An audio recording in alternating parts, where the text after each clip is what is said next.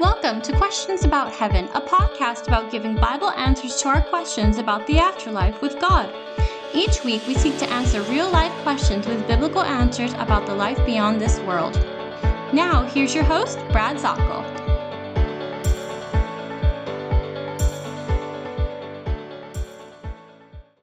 And a wonderful day to you. My name is Brad Zockel, and you're listening to Questions About Heaven. And you have known that through this past year, as we talk about the end times in heaven and the, uh, the culmination of all the events of Revelation, we have been going through Revelation verse by verse, starting with Revelation chapter 1 and verse 1, moving our way all the way up to where we are now in Revelation chapter 17. What have we seen? In the first chapter, we have seen Jesus presented as who he really is. And that's what the term revelation means. Apocalypsis is the Greek word, it means the unveiling. So it's not what is revelation about, it's who it's about. We see that John writes it on the Isle of Patmos. He will finish this up about 92 AD. He's in a prison colony. He receives the vision of the future, the release of the believer from the curse of sin.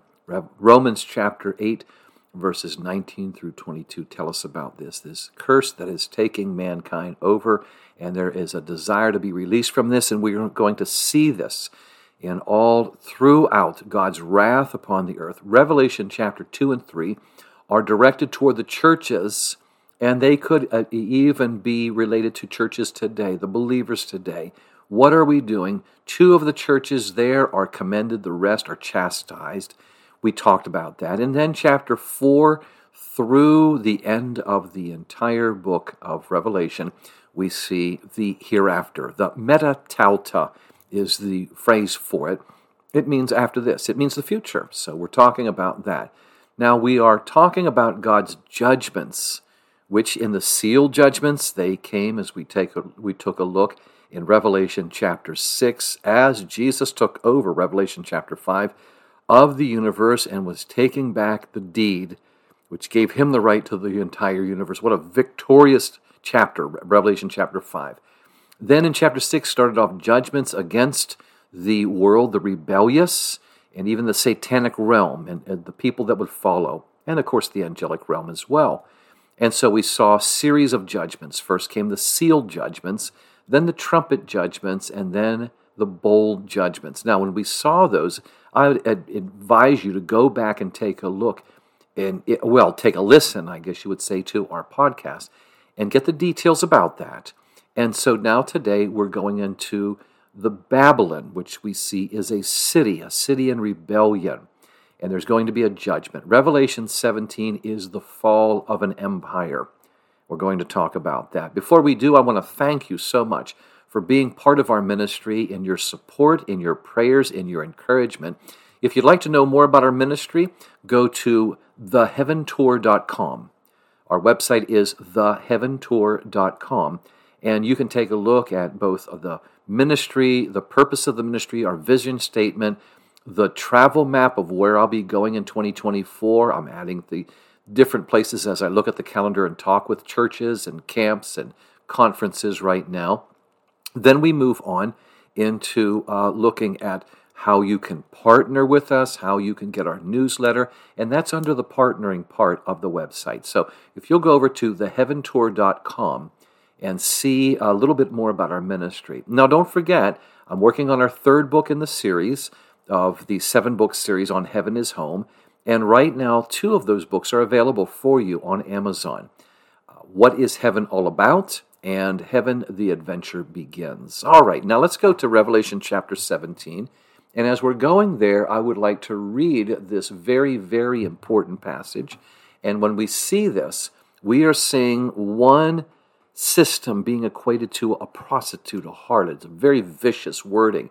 We looked at this in the first two uh, verses as we looked in Revelation chapter 17 in our previous podcast. Now we're going into chapter 17, verse 3. I'm going to read a handful of verses, and we'll take them one by one as time allows. So this angel comes along, and uh, when we saw this, one of the seven angels, they had had the bowl, verse 1. And it says in verse 3 And he carried me away in the spirit into a wilderness. And I saw a woman sitting on a scarlet beast And this beast was full of blasphemous names, and it had seven heads and ten horns. The woman was arrayed in purple and scarlet, and adorned with gold and jewels and pearls, holding in her hand a golden cup full of abominations and the impurities of her sexual immorality. And on her forehead was written a name of mystery quote, Babylon the Great, mother of prostitutes and of earth's abominations. This takes us up through verse 5. What in the world is this about? We take a look at something very, very stunning here, to say the least. And when we look at this, we're seeing a description of something here. We keep seeing the name Babylon coming up. So Babylon has some great significance when we take a look at it because it comes up numerous, numerous times throughout the scripture, representing kingdoms of rebellion. Uh, I believe that the reference to uh, Babylon is well over 200 times all the way through the scriptures, and it's representing evil, uh, world system, uh, things along that line. And so, when we take a look here at the presentation in verse 6, uh, verse 3 uh, through verse 6, and John was being carried away and receives a specific name that, in his view, of this one who's doing this. So John is taken out into this vast plain of nothingness. It's almost like he's taken out to a giant sheet of paper that is clean so he would hear a lesson without any distractions.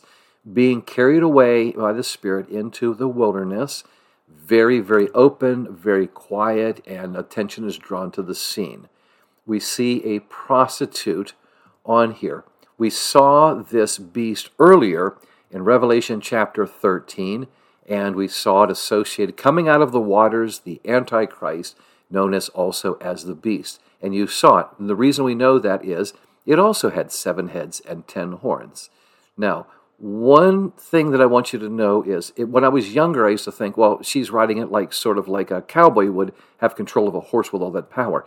But this is not saying that. Uh, when you take a look at this context, it's not saying the woman on the beast had control of it. Rather, she was riding it and being supported by this beast. So that's a very, very serious thing because what we see here then is that this one here is taking the political power of the satanic realm and riding it into a religious power uh, on here. She is clothed with all kinds of niceties, some sort of, of, of jewelry, costume jewelry, gold, precious stones, purple, uh, all of this. Now, when we see this, and she's seeing all of this, we also see scarlet is mentioned. Well, the beast is also scarlet. So it gives you an association with this beast. And the beast, as we said, is a political realm, a governmental power here. So it's saying that both the religious and the political are together both the religious and the government are taking control of the people here uh, on, on here. She is in this not just there to be seen, she is there to act. When we see that it has said clearly that there are abominations involved with, with this, when we take a look, we see the woman sitting on the scarlet beast. There's blasphemous names, and she has abominations, a golden cup of them and all sorts of grotesque sexual immorality and such. Now, you would say, well, you know, it says purple here. I thought that was supposed to be royalty and magnificence. But there's always a perversion of it, and this has actually happened here. When you see this, well, I mean, wouldn't this mean that there was uh, great power? Well, it also means great wealth. So you're talking about a world system of religion being supported by the governments of the world. There is a there is a interweaving here. And we know that the intent is going to be very, very uh, terrorizing, horrifying, because it says on here, and on her forehead was written the name of the mystery. Now remember, when we took a look at the scriptures, we would take a look at the seal on the forehead of the missionaries of Revelation 7 and 14, chapter 14. They are sealed by God. On their forehead, it's evident. But we also see those, Revelation chapter 13, who would be identified with the underworld, the satanic realm, they also have a forehead. So this is the first thing that you would see. This is first and foremost. You might remember that fellow, I think up in the Midwestern city who rented out his forehead to a dot com company as a tattoo. They paid him, I think, $35,000 to have their dot com company tattooed on his forehead. And he did because it's everybody that would see him would see that advertisement here. So the forehead is first and foremost when you look to somebody's face, first of all, and then you're seeing it. All right, so on her forehead, a name was written. Mysterious name, it says. And this is Babylon the Great. And this one here is not only prostituting, the mother of prostitutes, the mother of earth's abomination. So when we see this, we're taking a look that this one may be gussied up in things that would denote royalty, but it's anything but that. It's of the most base reality of this as well. And when you see this, we're also reminded of the woman that is clothed and under attack, Revelation chapter 12, being under attack. And this one was of God's people. We saw the woman uh, there is much different. 12 and 17 have total polar opposites here. This one is have, has a, a, a name, the name of mystery, Babylon the Great. Now, what it's saying is, it's talking about when you say mystery, you'll find out a lot of seances, palm readings, that those that would go to those say, well, it was very spiritual in, in a mystery. Oh, who can who can decipher it because there's so much mystery beyond what we can say. Well, that's what it's saying here. When we see this, what is making this so uh, being so terrible and yet so appealing? What's the mystery that takes you to the abominations? It's the mystery that takes you to all of this spiritual, uh, might you say, adultery in here. And we're seeing then that it's like, yes, but this is, who can know? And I'll hear that a lot. People will come on to our uh, Heaven channel and I just had this today. Someone misquoted, widely misquoted, and they were a Christian. And they said, well, this means they were, they were giving a quote of, of a passage uh, talking about serving the Lord. And they said, after all, but then the Lord's not really happy with this person, the, the commenter said, because the Lord says, well, now depart from me. So I guess what it means is, wherever this is found in the Bible, the person said, that you can have service, but it might be strongly judged. Well, they were wildly out of context because they didn't read it. And I said, No, my friend, you are using the passage of Matthew chapter 7, and you are using that to be equated to the Christians, which is not at all.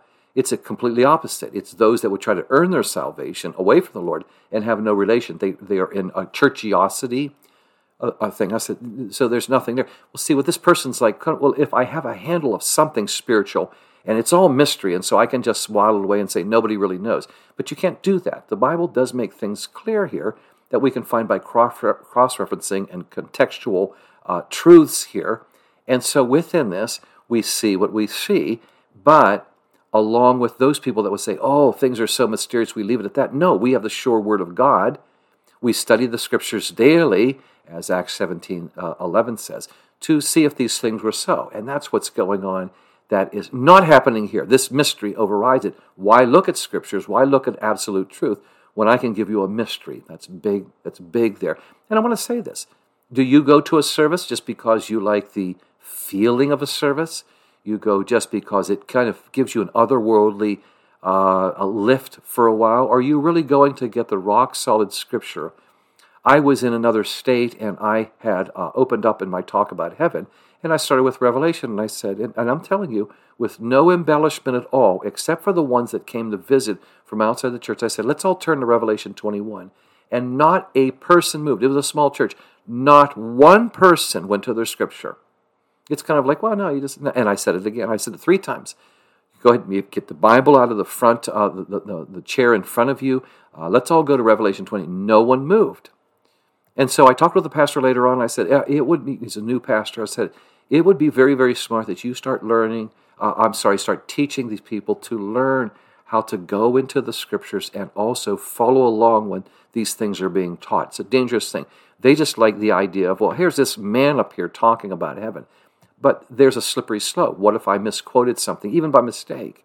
What if somebody comes in and is giving them uh, a whole different line? You know, if they said Matthew chapter 30, and nobody makes a move on that, not realizing there's only 28 chapters in Matthew.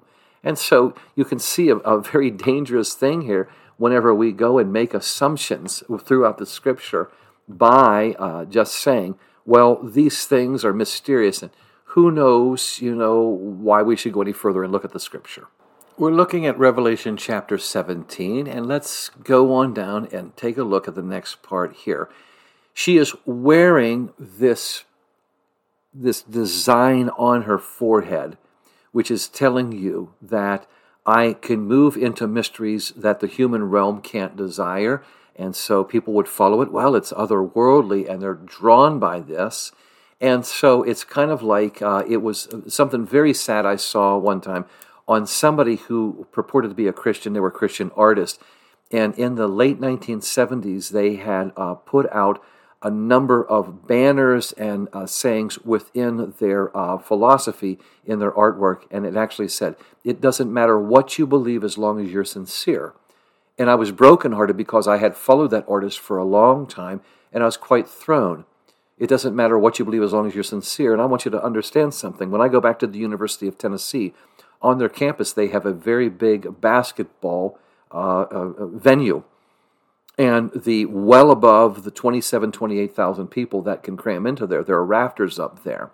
So if I were to climb up during a game and sincerely, sincerely believe that as I stepped off the top beam that I did not believe in the law of gravity, I don't think it would make any difference. I would fall very far and make a very loud noise as I hit the ground because it does not indeed, even in the secular world, this is not true. It does matter that the truth is the source of your faith on this, not just the experience. And this is one of the things that's being purported here the mystery. But then the aim, the vision statement, the, the goal, the mission of this particular religious city system that we see, because we're going to see very clearly Babylon is a city. So this could be the heart throb of this spiritual walk here that this woman is drunk with the blood of the saints, persecuting the blood of the martyrs of Jesus. And just as one would be imbibing and, uh, and being wooed by alcohol, this one is absolutely being wooed by the desire to kill more and to take over the, uh, the saints. This was absolutely shocking. John says, I am absolutely, when I'm taking a look at this, I marveled with a, a, a, marveling that I can't even describe. He was absolutely taken aback because what he saw here was a false church growing in, in, in, in its power and its influence and such. And through the ages, we know how many people through the ages Christians that were persecuted and killed in the sake of one wanting to have power. It's uh, absolutely stunning. I would recommend if you want to get a sobering look at the persecution of believers through the ages, then you'd want to read Foxe's Book of Martyrs. Foxe's Book of Martyrs. It's a very eye opening book that through the ages of believers who were senselessly slaughtered for their faith. Now, during this time, then John is totally thrown. But the angel says, Why are you so why are you marveling? I'll tell you this mystery of the woman and the beast that carries her, and the beast that has seven heads and ten horns on this. And so I would love to be able to tell you more about it, but I see I'm out of time.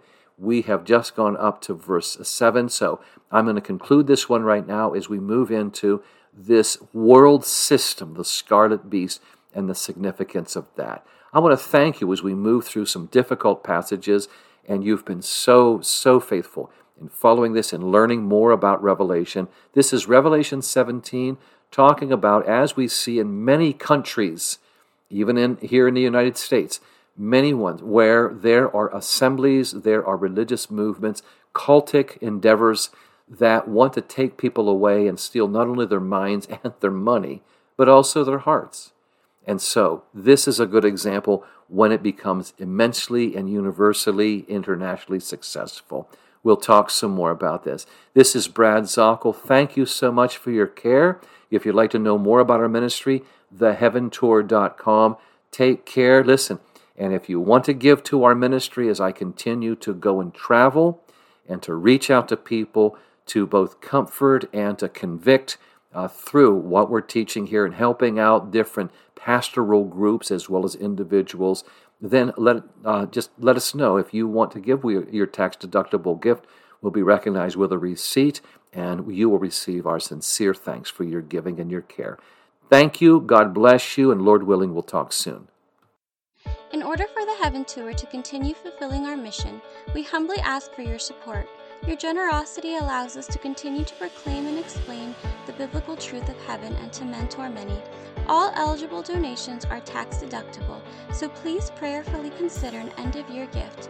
You can send your gift to the Heaven Tour, P.O. Box 795 Pickens, South Carolina 29671. Thank you and have a blessed Thanksgiving.